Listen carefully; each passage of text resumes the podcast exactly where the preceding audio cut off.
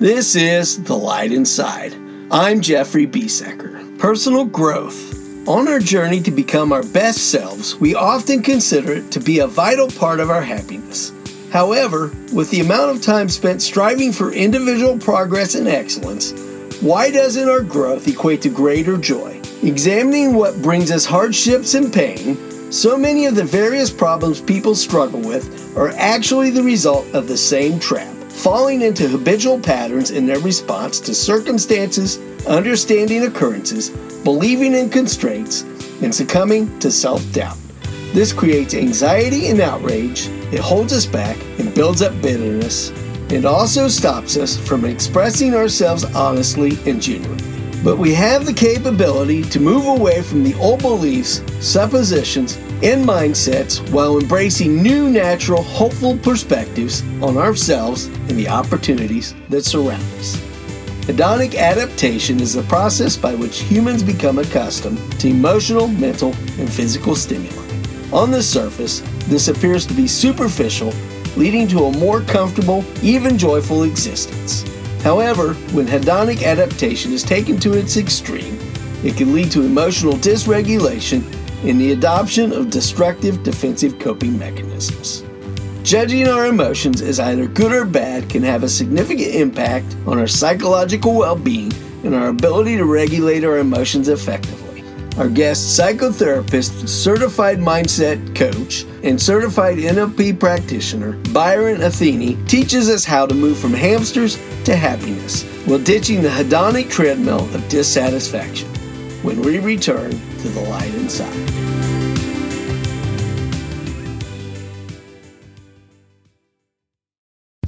When it comes to mobile service providers, with their high rate plans, extra fees, and hidden cost or expenses, many of the big name networks leave a bad taste in your mouth. Mint Mobile is a new flavor of mobile network service, sharing all the same reliable features of the big name brands, yet at a fraction of the cost.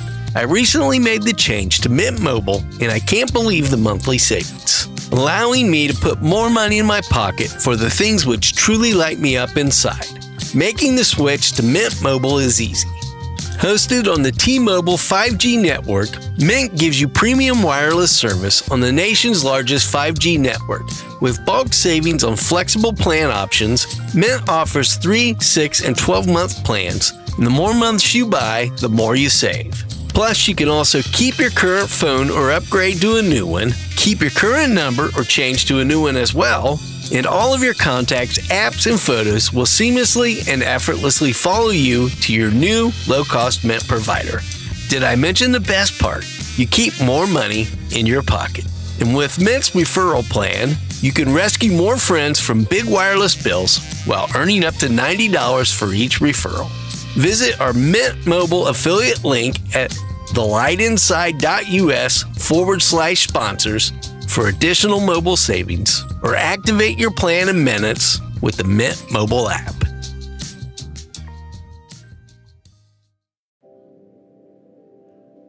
In this episode, we'll explore how hedonic adaptation can lead to emotional dysregulation and how to recognize and prevent it. We will also look at how defensive coping mechanisms can have an adverse effect on mental health and provide insight into how to avoid this. Finally, we will learn how hedonic adaptation can create an emotional rat race while gaining a better understanding of how to effectively mitigate this problem. Byron, what is hedonic adaptation and how does it often play a role in emotional dysregulation? Okay. Oh, thanks, Jeff, and thanks for allowing me this opportunity yeah. to, to, communicate with all your lovely listeners. It's, it's, an honor to be on your show. So, hedonic adaptation. So, my my view of hedonic adaptation and a hedonic treadmill is the idea that we are fundamentally predisposed to focus on things that pleasure us, and we prioritize those things in life. So we, we we tend to have a hedonistic view of life as opposed to there be a more I don't know what to call it a, a more substantial theoretical purpose basis. It's mainly about pleasure and the things that we think will give us pleasure. So the he- the hedonic treadmill is the rules that we think govern our experience of pleasure. So with that in mind, how much of a human being's time is spent in a state of emotional activation? And are we designed to live in a constant state of emotional activation? I think 100% of our time is spent in activation of some sort. That's my view. I think we are always switched on. We're always switched on, but certain times we use our different emotions in, in different ways and my, i got a, i got a completely different view of what that means when i discovered what i believe is the truth behind why we have bad emotions in the first place I tend to vary on my perspective in that human beings are not designed to constantly be in a state of emotional activation. While emotions are a natural and important part of our human experience, they're intended to be adaptive responses to specific situations rather than a constant state of being. Therefore, seeing it as important for humans to regulate and manage their emotions in order to maintain psychological and physical health. Let's look at happiness, for instance. Right. You know, so often we get caught in that notion that we're striving for that constant state of happiness, which can become somewhat suppressive in Definitely. some instances. Definitely. We then are so focused internally on creating this state of happiness mm. that we might neglect interacting with some of the other emotions we might have. Sometimes those emotions being adverse, sometimes those emotions being beneficial, or on the flip of that, sometimes we see that as positive emotion and negative emotion. Okay. Let's open the door. I know you have a baby theory that revolves around how we relate to positive and negative emotions. Yeah. Let's dive into that a little bit today for a deeper look at how this baby theory plays out in your mind of how we deal with positive and negative emotions. Okay, so let's dive into it. And, so I've learned that I can't I can't really say what the baby theory is. I've learned that most people don't really want to hear the truth. Most people want their current beliefs confirmed. And so when I found this, I tried to share it only to be met with criticism or people rejecting it. I thought, well, hold on. So I thought, okay, I've got to be a bit more strategic. I've, I've got to talk about it in a certain way. So, because of confirmation bias, if people aren't willing to accept it, what I need to do first is disconfirm their current belief. Once I've disconfirmed their current belief, there's a void of truth, and the baby theory fills this void of truth. So I wonder if I'm able to kind of take you through the same process that I take my clients through in the hope that they're in a better place to be receptive, to be more receptive to this theory. I wonder if I'm able to take you through that process. Yes. So very often we move into that emotional state of suppression and then develop defensive coping mechanisms. Definitely. Ways Definitely. that we become emotionally avoidant. Yeah, definitely. So let's jump right in, if you will. The floor is yours. okay, thank you, thank you. Okay, so let's let's imagine let's imagine that there are ten sensible sounding reasons for the existence of bad emotions. I believe that these ten sensible sounding reasons are all wrong, but they're sensible sounding reasons. So everyone believes in at least one of these reasons. So we're not going to have time to go through all 10. So what I'll do, I'll disprove the top three with the understanding that if I can disprove the top three, then I'm surely able to disprove the seven that don't make as much sense. So I'll I'll take you through the, the top three. I'll show how if one person believes them, that means that they're part of one group, but there are at least two other groups who can immediately disprove the theories in two completely different ways. So that that indicates, I believe, that the theory probably isn't true. Because if it were true, there couldn't be that level of immediate disputation or disputation at all, much less immediate. So after after we've gone through the top three theories, I'll quickly go over a few other feasible sounding theories just to make sure that we aren't kind of missing any bases. And then after we've gone through all of the other sensible sounding theories, I'll then explain what the baby theory is. So, okay, so here we go. So theory number one is called the contrast theory. So the contrast theory revolves around the idea that bad emotions exist because if they didn't, the good emotions wouldn't be as good. What do you think? Do you think that's a, that's a sensible sounding theory? Let me contemplate that a moment. By contemplating it, I open myself up to first explore and say, where might my own heuristics and biases come in? Yeah. Where might, first and foremost, I engage the affect heuristic? Yeah. which dictates we allow our emotions to govern our opinion and our view yeah. rather than being open to the data and the information that's available. Yeah. So I'm going to go there. This is an area I know might fall right in line where we're going today because first and foremost am i jumping right to my pattern beliefs my conditional beliefs or am i opening up to allow the new information to come in okay which is it you tell me positive and negative from my view can be subjective or objective do we have a more objective view of Definitely. whether that positive Definitely. is beneficial or adverse or do we have an objective view of whether or not positive and negative both that's well that's actually theory number two that's that, that's actually theory number two. Theory, theory, number two is the usefulness theory. But let's yeah. let's look at theory, theory number one. Theory number one right. is Great. bad is there because if it wasn't, the good wouldn't be as good. So, for example, someone who believes in this theory, they can enjoy a sunny day because they're comparing that sunny day to a rainy day. Yeah. Or someone can enjoy nice food because they're comparing that nice food to food that isn't as nice. So, interacting with that, we can also run into myriad of different biases and affect heuristics that result from that. You know, therefore, just the subjective view of good and bad become a limiting unconscious belief based on your past experience. Definitely. And then that's, um, I wouldn't quite put it that way, but that is a way of disproving the universality of the truthfulness of it. So I'll, I'll disprove it in a way that I usually do to my clients. So, okay, so someone in group one, like I said, enjoys a sunny day because they enjoy, they're comparing that sunny day to a rainy day. There's someone in group two doesn't need a rainy day to enjoy a sunny day. They can just enjoy a sunny day, which is, I think, hopefully most people's experience is that they don't need something bad to help you identify or enjoy the good. But in some situations, emotions, that might just be what we've done with our emotions. Sometimes, if we have seen a, a film that's below par, if we see a, an average film, that average film might seem a bit better. But someone in group three enjoys things less because of the contrast. So someone in group one says the contrast has to be there. Someone in group two says the contrast doesn't have to be there. Someone in group three enjoys things less because of the contrast. Someone in group three thinks, what's the point of being happy on a sunny day when it's just going to rain tomorrow? So, diving into that, first and foremost, again, we're looking at confirmation bias, that tendency to seek out, interpret information in a way that confirms or acknowledges our existing beliefs, which also leads us to the illusory superiority bias. Yeah. It's that false sense of confidence that says how we've experienced the day, whether we see that as inferior or superior dictates how we're going to interact with that emotion. Yeah. That then to me leads to the self serving bias, where again, we're looking at internal factors to dictate our opinion and view on something based on that emotional interaction. Yeah. How do we start to acknowledge that? Then exposes our heuristics where we're patterned and conditioned usually in an unconscious manner. It's back there in the background till we make awareness of it.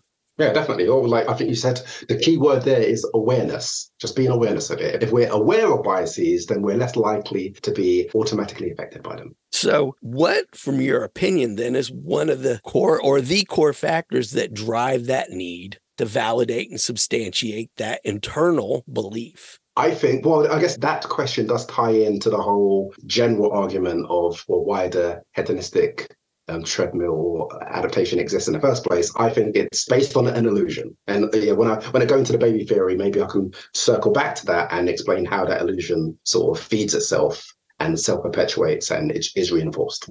Objection number one bearing in mind, I'm saying we feel bad only because that was the only way we, we could get our needs met as babies, people have said to me, but what about those babies who didn't get their needs met?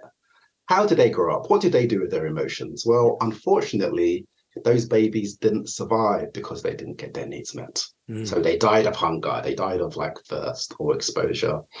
Um, those of us who got our needs met enough so that we survived noticed the connection between feeling bad and getting our needs met and then feeling bad and getting our desires met. And it's been an unconsciously running program ever since.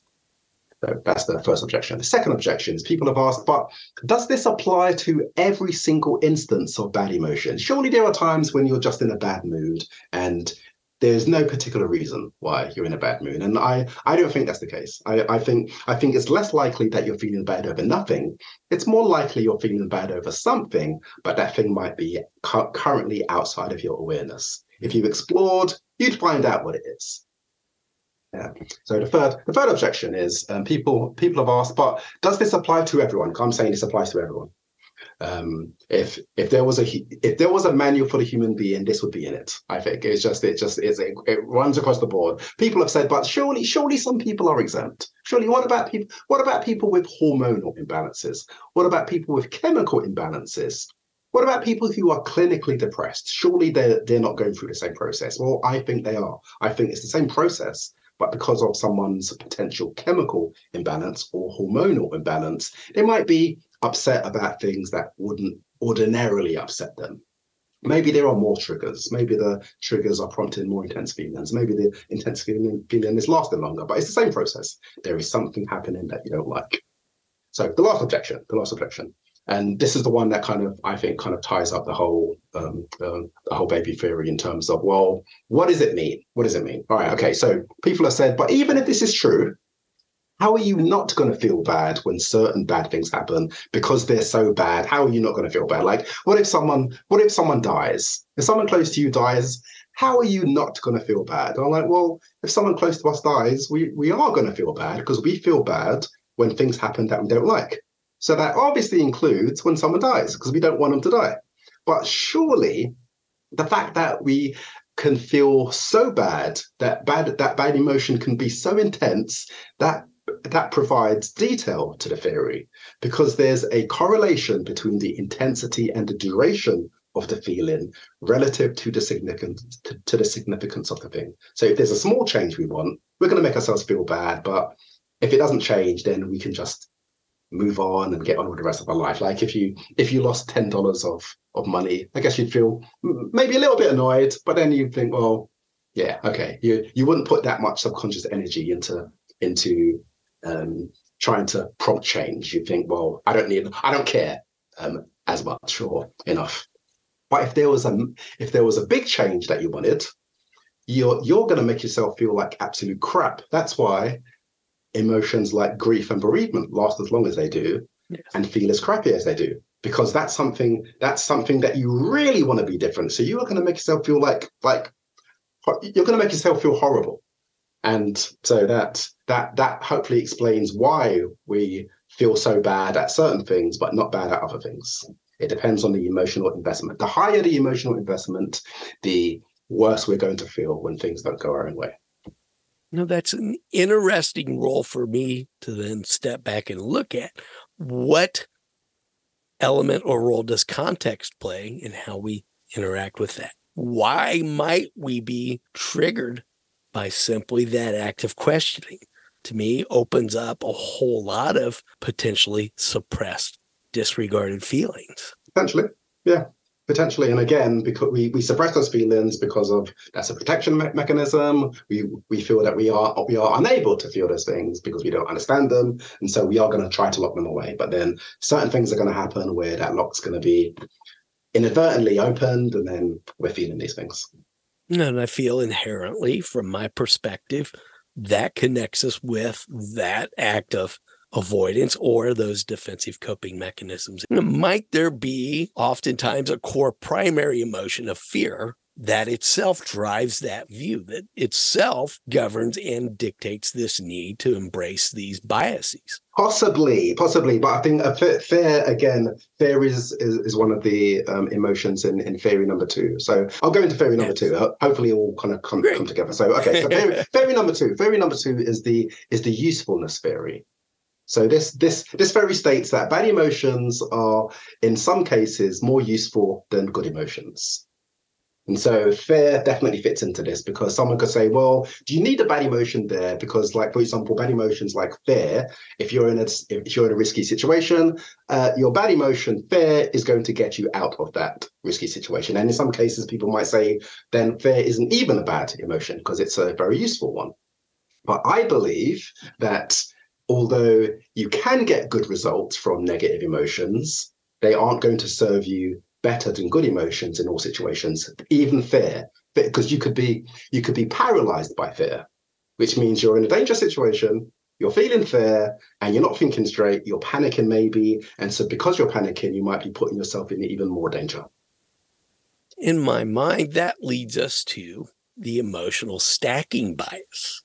I'm doing my homework today on my biases. I did a little research. Emotional stacking bias arises when we seek to suppress certain emotions and can lead us to emotional stacking, where we move from one emotion to the next, becomes kind of a form of yeah. redundant or you know what we sometimes call ruminated or overthinking. Yeah. This increases our urge, our drive to overreact in a lot of ways, and ultimately can lead us to make hasty decisions based exactly. on those exactly. emotional interactions. In its most severe form, we start to shut down. We move into that fight, flight, or freeze phase of dorsal activation where we just simply block out information to shield and again become a defensive coping mechanism. Yeah, definitely, definitely. And so that what you just said disproves the the, the argument from a certain perspective. Like the, the the bad emotion in terms of fear will serve you better than than a so-called good emotion, like being relaxed. If you're relaxed, you'll be free thinking. You'll be more in a um, in a more resourceful state. So you're more, much more likely to do the thinking necessary to increase the chances of getting out of that risky situation easier or better. I believe. So as we get triggered by that interaction, it's self being an emotionally driven trigger. Yeah. Does that frequently become an emotionally avoidant behavior then? I think it would depend. It, it depends on the person. It depends on the situation. I think we we tend to use the emotions that we think will serve us the best. That's done by testing. So if if if, if in the past we think emotion has served us the best, we're going to use that um, emotion in recurring similar situations. I believe it's not yeah. it's not necessarily the best one to use, but what else can we do aside from kind of refer to our past and do the best we can? So, in that regard, we're relying on an anchoring bias where the past experience becomes our normal. Yeah. Becomes our conditioned response, our autonomic response. We also venture a little bit into the ambiguity effect where we start to blur the lines and discount data. Ultimately, what I feel we do is shut out then any additional available data. We shut down. Which is true. And that, that's another way of highlighting um, the fact that these emotions, it, it's it's not as black and white. It's not a case of saying, okay, well then bad emotions will serve you better because it does depend on the situation. It does depend on your past and your um, your view, your personality, and and other factors potentially. You know, looking at that from hopefully a somewhat emotionally disengaged or distance perspective, we start to see where that becomes an autonomic response again, where we move yeah. into that sympathetic activation. Yeah moving us from the prefrontal cortex into the amygdala, where we take yeah. the logical brain offline and go back into that survivalistic brain. Yeah. And pointing at different spots in my head, I know that I'm probably not anatomically correct in my direction. Prefrontal, I am, but then I moved to the side. I don't know why I went to the side because it's actually back. So I, I, knew, I knew where you meant. That's fine. That's fine. That's fine. Hopefully, hopefully, theories one and two have been uh, uh, have been disproved. So theory three. This one's going to be harder to disprove because I I think this is the one that makes more sense, but it's kind of it's hard to disprove. But I'll I'll aim to give it a go. So okay, so third theory is the inevitability theory, and that is bad emotions are just bound to happen. They're written in they're written into our DNA. It's they're unavoidable, inescapable. And that means if you're going through a bad event, and you don't feel bad, you are either lying to yourself or you are suppressing that bad emotion. And on a side note, that could also mean then that a bad emotion, the same one or another, is going to come up at another time. There again, we're moving into bounded rationality. We used it right in our descriptor today. Yeah. Bounded rationality is, in its perhaps more simplified manner, forming boundaries or our own kind of blind spots in our ability to more openly and effectively view things. Yeah. we're automatically then engaging in the availability heuristic in that regard, where we start yeah. to discount things. We start to automatically invalidate things consciously or unconsciously. A lot of times I feel that's going on unconsciously. Oh, definitely. definitely. Yeah. Unconsciously. Subconsciously, we're somewhat aware of it. But then, from my perspective, are we then again moving into that emotionally avoidant tactic discounting the behavior? Yeah, possibly. Again, yeah. Again, I think it does depend on the on the person and a situation. So, okay. Uh, so there's there's a the way I try to disprove this argument that bad emotions are just bound to happen because to me it's a matter of interpretation. So there, there is, there is. I don't, I don't really want to get into the whole kind of moral relativism argument, but it's. I, I don't think there is a bad event. There's an event that even 100% of people would think is bad, that doesn't necessarily mean it's bad because somewhere down the line, even though everyone agrees it's bad now, there could be a change, and yeah, there there could be like a, a the time could turn, and people could think that it's not so bad. So I, I don't think things are good or bad objectively. It's a case of um, we think they're good or bad, and so that's what we do with our realities. We think they're, they're, they're good or bad. So there's a project at work. Is this this project is is undertaken by three different people they they get feedback that doesn't sound entirely glowing. So person one, who represents group one, they they feel attacked, they feel criticized, they feel they feel angry, but they don't express their anger at their at the line manager who gave the who, who gave the feedback because because they're the that person is fearful of potential repercussions. So they hold on to that anger. They don't express it. They go home and then they find themselves being angry at their partner or their kids or their pet or their friends. That does happen. It's called displacement. There's a lot of displaced anger in the world where someone's angry at one thing, and for one reason or another, they're unable to express anger at that thing, so they express it at a safer or more accessible target. So that, that's person one, and may, maybe even most people would respond in that way. Um, hence, this is this is such a sort of a common theory. So, but person two doesn't care person two doesn't care about what their line manager thinks about their level of work. So they're they're not lying about not caring. They're not suppressing any bad emotion. There's no bad emotion to suppress. Person three, who represents group three, they um, initially respond like person one. So they feel bad at first, but then they realize that that feedback was actually constructive, and they could take this constructive feedback on board and become a better employee because of it. So person three is the one who's able to reframe it. And I think reframing is where this theory falls down because I think no matter what event you're in, you could reframe that event. So e- even if you're 100% convinced it was bad, somewhere down the line you could think, oh, actually, maybe it's not so bad. Somewhere further down the line, you could think, actually, that event was good because it led to this good thing happening or that good thing happening. So often in that regard, we're driven by fear, perhaps, yeah. other emotional interactions for that need for a definitive sense of certainty. In what ways can intense emotions undermine a person's capacity for rational decision making, even when the individual is aware of the need to make careful decisions? Yeah, well, I think I think because because bad emotions are such an entrenched conditioned response, when they kick in, they take precedence. It's especially certain emotions, like for example, anger. Sometimes someone get angry, someone gets angry, they see red, and there is no talking them down beyond a certain amount of time or before a certain amount of time. They they it's almost like they need to calm down. They, they they need to engage with whatever internal process that they need to do to not see red, and then they see reason again.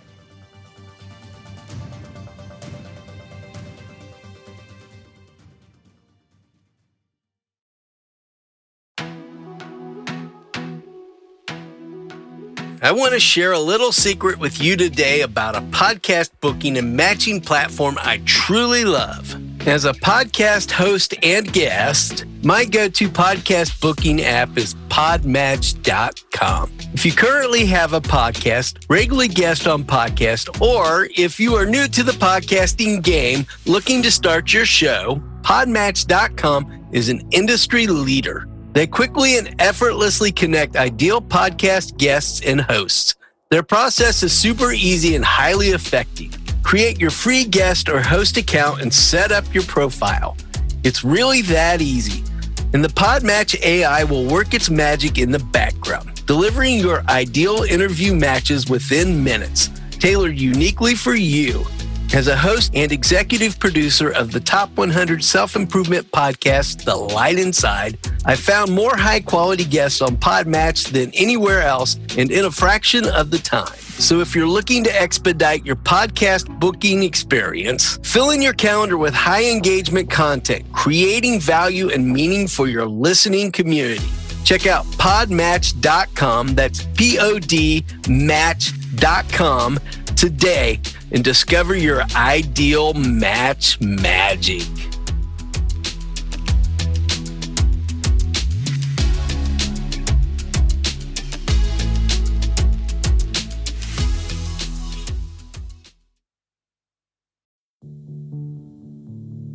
So often, from my perspective, that triggers us toward that cognitive distortion of black and white thinking, or perhaps catastrophizing, where either we're limited in the black and white thinking.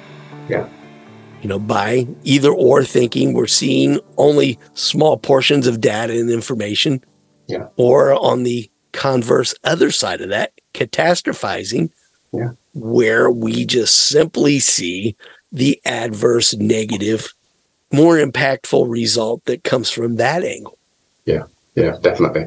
So, when we are emotionally activated and triggered, might we become more susceptible to cognitive distortions and subjective biases in that regard? Oh, okay, definitely. When, when once we're activated, we pretty much have to go on the ride and hope it doesn't take us into too scary a place or too adverse a place. But we are once we're activated, we're sort of we're we're, we're then series to we become subject to a series of autonomic or automatic processes. Byron, from your perspective, how then might these emotionally activated stages also reduce the efficiency of our brain's ability to more effectively process data?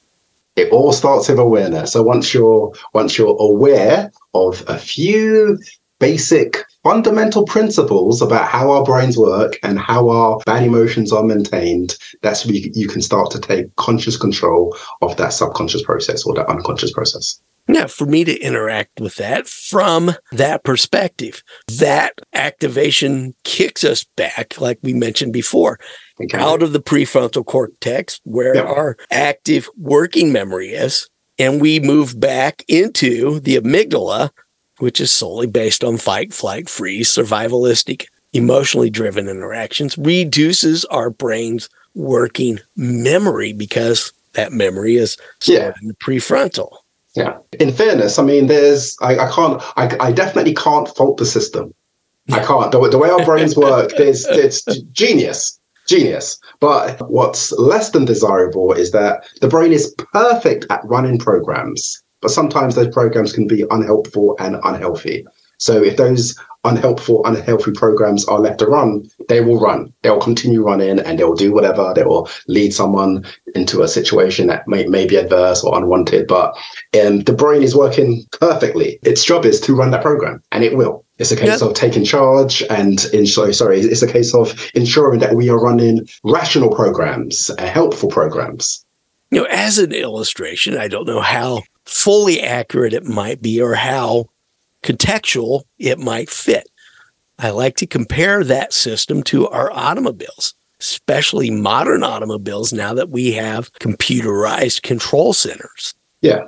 Are we looking at that emotion as a signal, much like our warning lights, our check lights, the things that pull our awareness attentions? I don't believe so, and that that is another theory. Yeah. That's another theory, but I, I don't I don't believe so because I, I think for that for, for that signal to be activated, a process has already happened. It's, it's, it's not as if that signal is the first step of a process. The, the process has started already, and then the signal signal appears, and so. So let's dig into that a little bit. This is backtracking and backpedaling a good deal. What are the essential roles from this perspective and within this model of our emotions? You know, what key factors do they then play throughout that process? Okay, right. So let me. So that that's this. This is an ideal time to just say what a baby theory is, but rather rather than saying what it is, Jeff, I wonder. I wonder if you you in, indulge me because I, I don't want yes. to say what the theory is. I don't want to say what the theory is. I I want to ask two questions, and in answering those two questions, you you are going to be unknowingly telling me what the theory is. So, oh, well, I guess knowingly, since you you already know what the theory is. But I'll, for the sake of your for the sake for the sake of your viewers, they they are going to be hearing a skeleton version of the baby theory in in your answers, and all I'm going to do is just add flesh to it. I'm going to add clothes to it. I'm going to put it put it into a car and drive that car somewhere. Excellent. Okay, so here we go. So, question number one.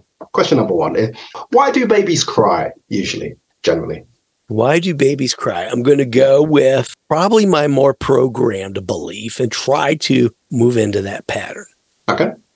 Usually from an underlying unmet need for protection, for food, for safety, for acknowledgement. Let's look yes. at those. Let's point yeah. out what some of the more common beliefs are. Yeah. Okay. But I'll I'll I'll add to that. I'll add to that because that's that's a reason, and I want to talk about method. So a baby cries for those reasons, but it's crying because it doesn't have another form of communication. Yeah. So my yeah, so the response is a baby cries usually generally because there's a need or desire, and it can't communicate that need or desire in any other way, so it cries. Yes. Okay. So question number two. Question number two. What is a typical response to a baby crying from the caregiver or someone close to them? It might be twofold. You know, is it the emotional response reaction initially of whatever the emotion stimulates? Does the parent go through a f- phase of fear? Do they go through anxiety? Do they somewhat stop and get caught in that cycle of processing rumination? Or are they being emotionally regulated? To me, that's a twofold question. Now, that might be jumping way ahead but do they move into that shutdown phase? Do they move into that fight or flight phase? Do they move into some other outwardly adverse on the very far end of the spectrum where if we're dealing with a very, how do I frame this, unhealthy interaction with their emotion that becomes somewhat abusive in nature? I'm going to frame it as abusive in nature, neglectful in nature. Mm-hmm. Or do they move into a regulated phase? I'm going to load it up today. Okay from well, either or. yeah. Well, I've, I've, I think I think a more simplified answer is a typical response is when a baby cries. A baby cries. The, the, the typical response from a caregiver or someone close to them is that they tend to the baby and they find out what the baby needs or wants. I mean, the stuff that you said might be happening as well, but yes. that's that's what tends to happen usually. The the baby is tended to when we act more instinctually. exactly, exactly. Yeah. You can, yeah. Okay. So okay. So so a baby cries usually because it's something it needs or wants, and it can't communicate the need or want in any other way. Or a typical response from the caregiver or someone close to them is that they tend to the baby and they find out the the need or want, and they hopefully meet it, and then that stops the baby crying, ideally. Okay, so the baby theory. The baby theory makes clear that the only reason why adults still feel bad is that we needed to feel bad as babies to alert someone that there was something wrong in our environment because there was no other way of doing it. And that's a process that we are still running. So let's let's imagine that ideally a baby is in a state of equilibrium or balance. They have everything they need. I'm talking about a newborn baby, so I'm just talking about basic needs here. So they have the right amount of food in them, the temperature's within the right range. That feels good. All of their needs are being met, and that feels good. Now, when there's even one unmet need, so there's a problem with the food, there's a problem with the temperature, that triggers a state of disequilibrium or imbalance, and that doesn't feel good. And because a baby can't say, Oi, I'm hungry, could you turn the heating up or down, please? The only thing the baby can do is crudely express the fact that there's something wrong hmm. by crying, with the hope that someone comes along, identify the need that's not being met, meet it, and that returns the baby to a state of equilibrium again. So a baby uses that process to ensure that their needs are met as quickly as possible, and it works more times than not. Now, the near newborn baby starts to have desires. They want to interact with the world in ways that they didn't before. When they perceive an obstacle to a desire, so they're unable to interact with the world in a way that they want to, they know that bad feelings gets results, bad feelings prompts intervention, so they make themselves feel bad, express the bad feeling, in the hope that someone comes along, tends to them, and gives them what they want. And that's a process that's running continuously. And we were never taught that that's what we were doing as babies. Instead of being taught that that's what we were doing as babies, we get taught these other reasons for the existence of bad emotions, like we need bad to know good, or bad emotions are more useful than good emotions. But I think that's the reason why we are, we have bad emotions. We get on that hedonic treadmill because of that process that we needed as babies, but we don't need it as adults, but it's still running in the background because it's an unconscious process. That's that's my stance. As we step back and look at this more expansive view, it's curious to me then to kind of pinpoint and look at how perhaps some of our emotional trauma phases start to take form in that early interaction with our caregivers. Okay we start to form those patterns of subjective belief, how much of that lingers then throughout the rest of our livelihood? How much of that starts to form that trauma bond, not only with the parents, but in how we interact in our relationships? Yeah. Well, I think that would again that would depend on the on the individual. I mean, there are early traumatic experiences for, for, for, certain people, and if, if they're not processed, then they will continue to linger until they're worked on or not. But I think the baby theory, as I'm talking about it, is before that, because the, the I'm, I'm not talking about trauma. I'm I'm talking about simple sensation, um, intervention, and observation. We know how we feel. Yes. We know that after we feel a certain way, we get what we want. And that that's that just that simple idea is reinforced countless times. So it's an, an embedded, entrenched unconscious response that we were never taught about. So this this it, this simple basic response is there in everyone, but instead of being taught about it, we we get layered other false views about why the bad emotion is there, and that's what we're talking about. And trauma is here say. I'm talking about something, yeah, even more primary than trauma. Trauma is one of the things that a, a baby can experience because of certain situations. I'm talking about before that. The connection I'm trying to make is it happens in all babies before possibly before trauma could even be a thing to yes. be honest i mean because I, I, suppose trauma trauma is usually uh, a conscious thing we had to bridge that gap into starting to form some of that, what we deem more logic, reasoned thinking again. Yeah, yeah, I I think so. I, I, think so. And and this this this the, the original response I'm trying to describe isn't part of that process. It's overlooked for whatever reason. It's not even in the race. It's not even in a race. So, so when I so when I found it, I thought, oh my god, can can this be true? And if this is true, why isn't this a thing? Why why why is this not, not more commonly known? I mean, someone pointed out recently that it sounds it sounds a bit like the the Ferber method. You know, the, the Ferber method yes. of um, yes. of yeah. So it, it, sounds like the Ferber method, but I think the Ferber Ferber method. We'll mention been, that in our show notes. Oh, okay. Diving in because I think that might take us off path today. Oh, fair enough. Okay, right. Way okay. in it. fair enough. Fair enough. Okay, right. Let's so, give, give us a brief overview, Byron, of the Ferber method. The, yeah, so as far as I know, the Ferber method is the understanding that um, if your baby is crying, especially if it's nighttime, you should just leave it. You should you should leave it to cry it out, and that's the best way to parent your crying baby, especially at nighttime. So learning self-soothing exactly through emotional self-regulation. If yeah. we learn to balance from a parental model, yeah. when a baby genuinely has need and when we start to become somewhat emotionally triggered ourselves in our interaction.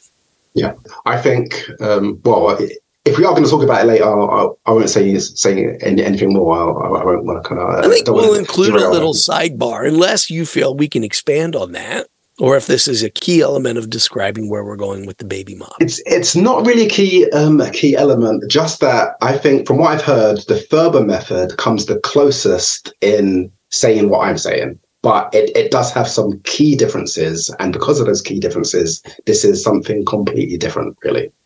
Okay. And do we need to expand on that? Is there more we we'd like to add today to that? Or sure. Okay. Yeah. Okay. I can do. Okay. So so Ferber method. Yeah, the, the, the, the Ferber method has been largely discredited because that means that if your baby's crying, you could be neglecting your baby because it could be crying because it has a need. So that's the that's the uh, as far as I've I've heard that's the biggest criticism towards the the Ferber method. So I I see your point that that you made about self soothing. You should we we we could encourage a baby to self soothe, but doing it in that way isn't entirely useful because a baby doesn't need to self soothe when it's hungry. It needs food. But a baby doesn't need to self soothe when it's hot or cold.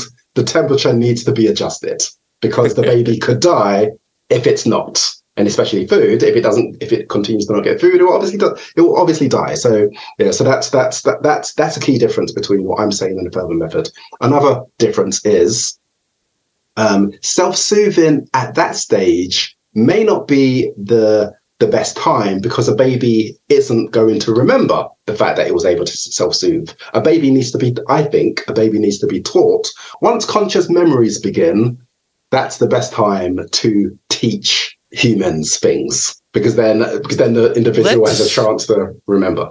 Let's frame that perception of the age gap when those responses start to form.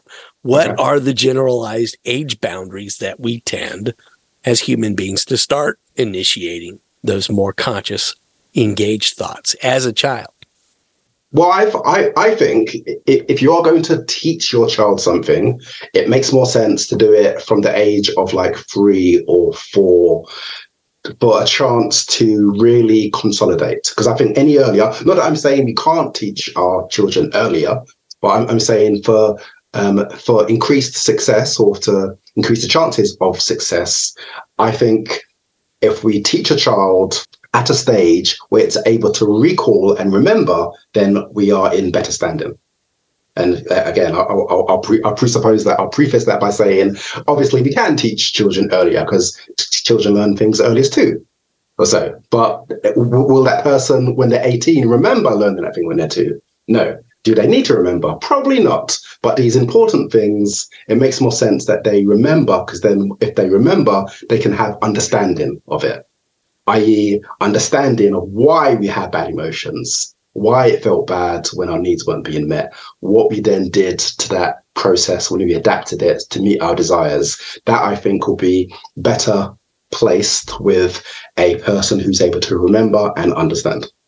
From that regard, then, at what stage is it most commonly believed then that we start to form interactions such as the trauma wounding, trauma bonding, or that inner child wounding? Yeah. From from my understanding, I'd say it's somewhere between probably somewhere between four and four and eight, typically. Although there are obviously outliers, so just just before, just, just after. But but let's be clear. I mean, we, we, we can be wounded at any point in our stage, um, any stage of our life, any. So, but I, I'd say typically the like the clients I've I've worked with, when we talk about original child trauma, that's usually the age range. It's somewhere between four and ten. It's not to say that we go willy nilly up till then and just neglect our ability to self-regulate and form effective empathetic yeah. connections with our yeah, children. yeah, of course. Of I want to put that out there just for that frame of reference though. If we happen to bump into a listener who's wanting to try to kind of quantitate this and put it into context. So yeah. Yeah. I think it and, also segues us in nicely to any number of other conversations we might have had in the past or we may be preparing for the future. I know that particular where we look at those roles of inner child healing and inner child wounding. So yeah, that'll be, play a nice little segue in that match. Yeah, oh, nice.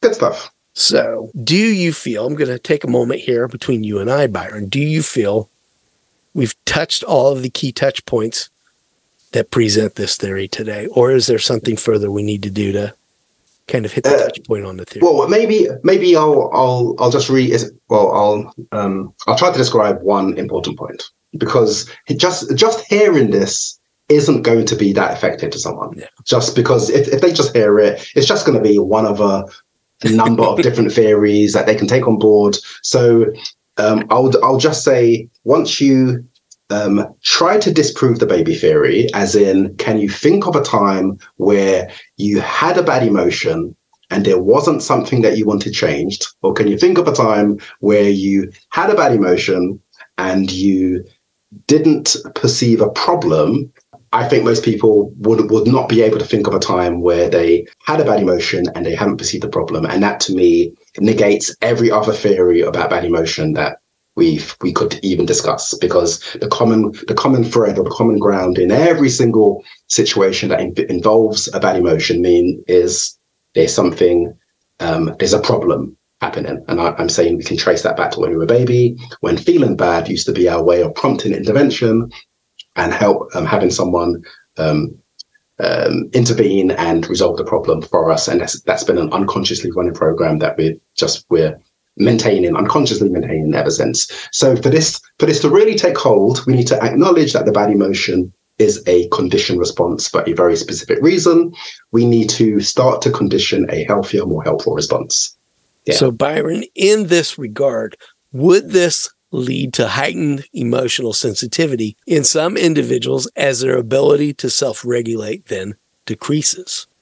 Well, definitely. Well, I, I I think if you take this on board, your your ability to self-regulate will definitely increase because your because your your de- like deregulation happens because you're unknowingly running this process, which is useful for a baby but isn't useful for an adult. so I think yeah, I think this is the best, from my point of view. This is the best way to help someone to re- regulate their emotions. So in many regards, you know, we've learned to model this behavior not only in our parental interactions as we mature as adults through our normal day to day interactions. Might we then go back and take the baby steps to relearn some of this new model of emotional processing to heal some of those inner child woundings? Well said. well put. Yes. yes. that was a full circle moment for me. I thank you for bringing that today because that's a point over the course of my coaching career that I've consistently went back and said so often just how we frame that experience of our emotionality dictates so much of our perspective in how we interact. Definitely. Definitely. Yeah. Going back to square one sometimes is that essential step where we form our new sense of value and our new sense of purposefulness. So, from that perspective, happiness set point. Let's make a little point of highlighting that and how this then interacts with our ability in how we form our base level of happiness set point. Yeah. Okay. So, my view, my view is happiness is our default condition. But happiness is a bit misleading because happiness could be kind of um, uh, substituted for a number of words like fulfillment, contentment. Get very pleasure. ambiguous about it. It's definitely, definitely, definitely. You know, what is happiness is yeah. You know, out there with what is the meaning of life. You know, we kind of tend to form those beliefs and patterns based on our past experiences as is. yeah, yeah, yeah, yeah. But no, this this, actually ties ties or um, brings to mind something that, that you said earlier about the um, the the efforts we go through to secure happiness or to or to um, or to maintain pleasure. I believe the the single best thing we can do to secure genuine, worthwhile, permanent, easy to sustain happiness is to truly understand what unhappiness is. And that's the baby theory. Unhappiness is you relying on an archaic process to remove obstacles to happiness. And that's it. Yeah, there leads us into some of those concepts of emotional intelligence and emotional maturity, which ultimately guide us toward our level of personal maturity in a lot of ways. You know, we can sometimes form, from my opinion, a very kind of stigmatized bond with how we relate with those ideas of maturity. Yeah, I think so too. So in that regard, you know, I'm going to I'm going to frame just simply pointing out that from a common perspective, a person's happiness set point refers to their baseline level of happiness or life satisfaction. Yeah. Again, can be a very broad, ambiguous subjective view to begin. This then tends to remain relatively stable mm. over time, despite changes in our life circumstances. I think that's a key element from that definition to me, despite life changes in our circumstances. Yeah. From that perspective, when we develop those skills of emotional intelligence that empower us with emotional self regulation, we learn then to become simply emotionally adaptive rather than operating from hedonic adaptation, which is merely just seeking that goal of happiness. Yeah.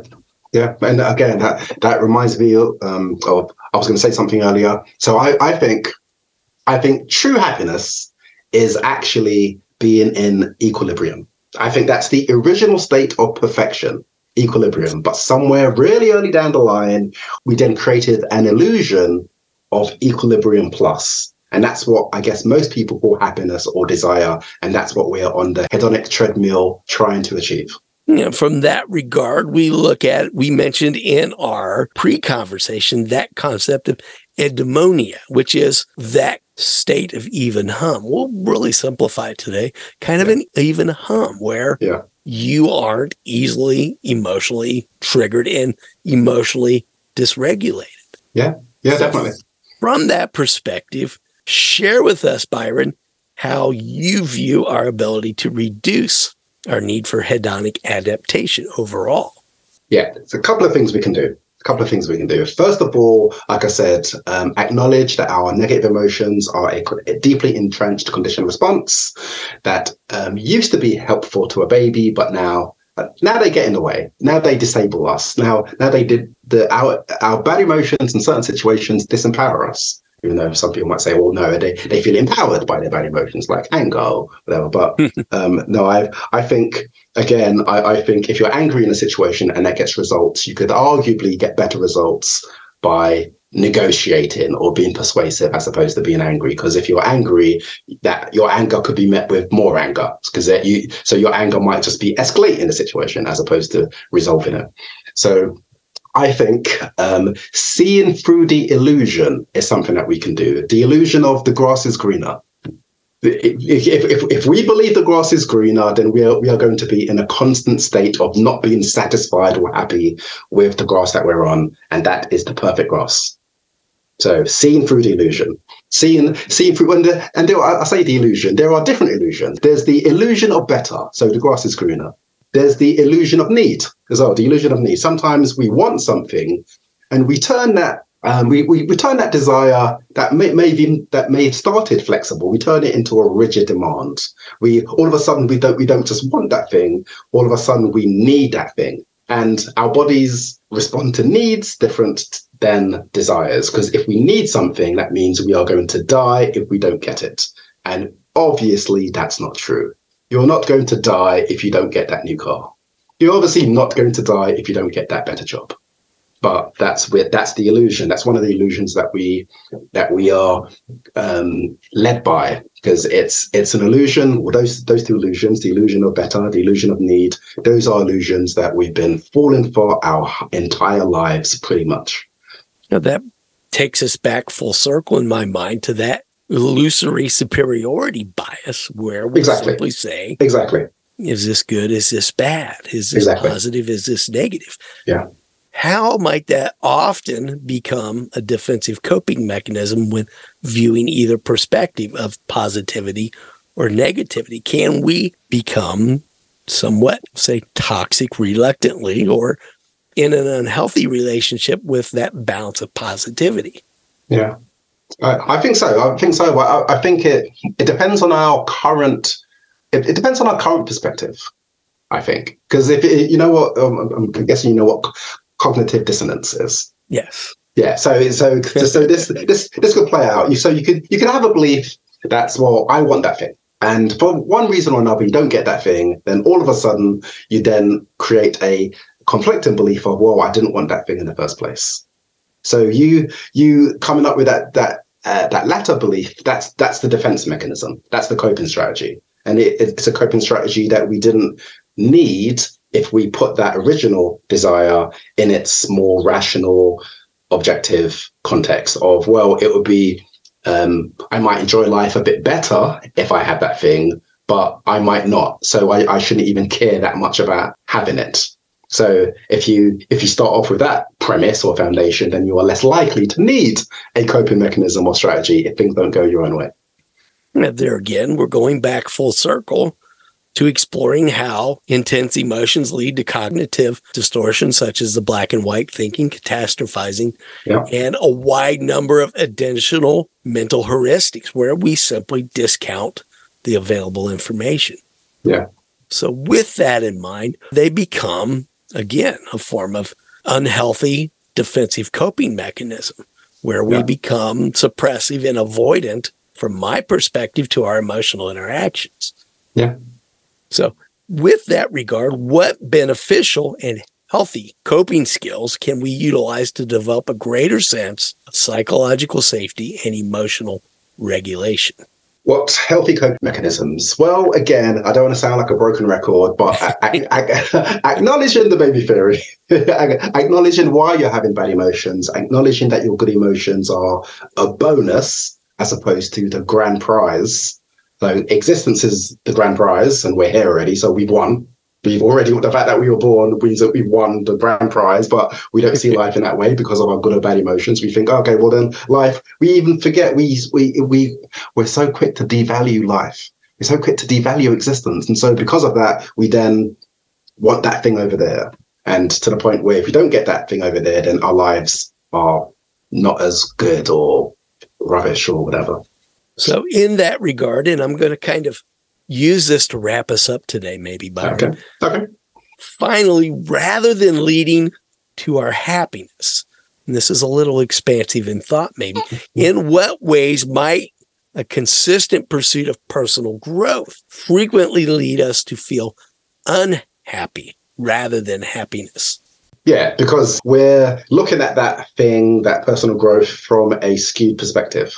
Yes. Because if, if we if we if we look at it as a plus one bonus, then if we don't get that plus one bonus, it's fine. But if we're looking at it at life as plus five and that thing as plus 60, if we don't get that thing, we are going to disturb ourselves. We are going to get upset. And then that's when coping mechanisms, unhealthy coping mechanisms might kick in. So it's a case of truly trying to see life for the immeasurable gift it is I guess.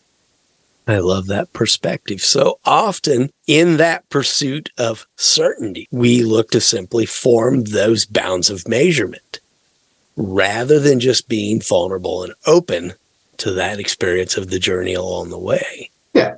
Yeah, exactly. That's my big takeaway today.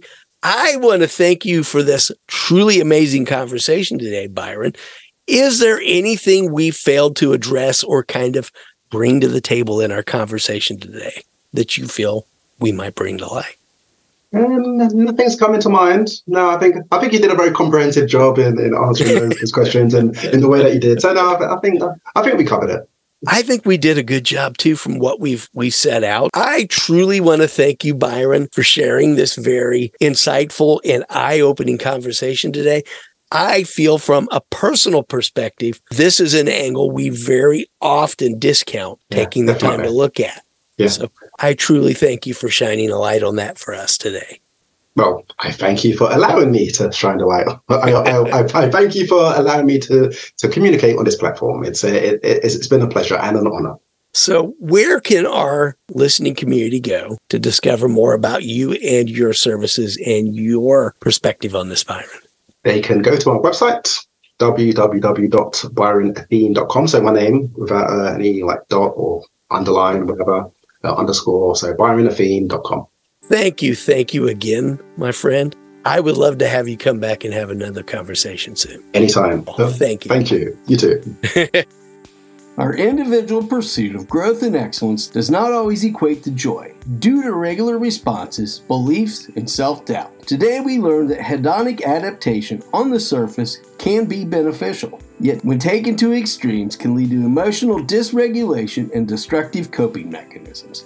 Judging our emotions can influence our psychological well being, inhibiting our ability to effectively move away from dissatisfaction. Therefore, the trap of the hedonic treadmill creates anxiety, obstacles, and often bitterness. We can, however, move away from old mindsets and embrace new, more helpful perspectives. If you found value and meaning in today's show, please share it with a friend or loved one.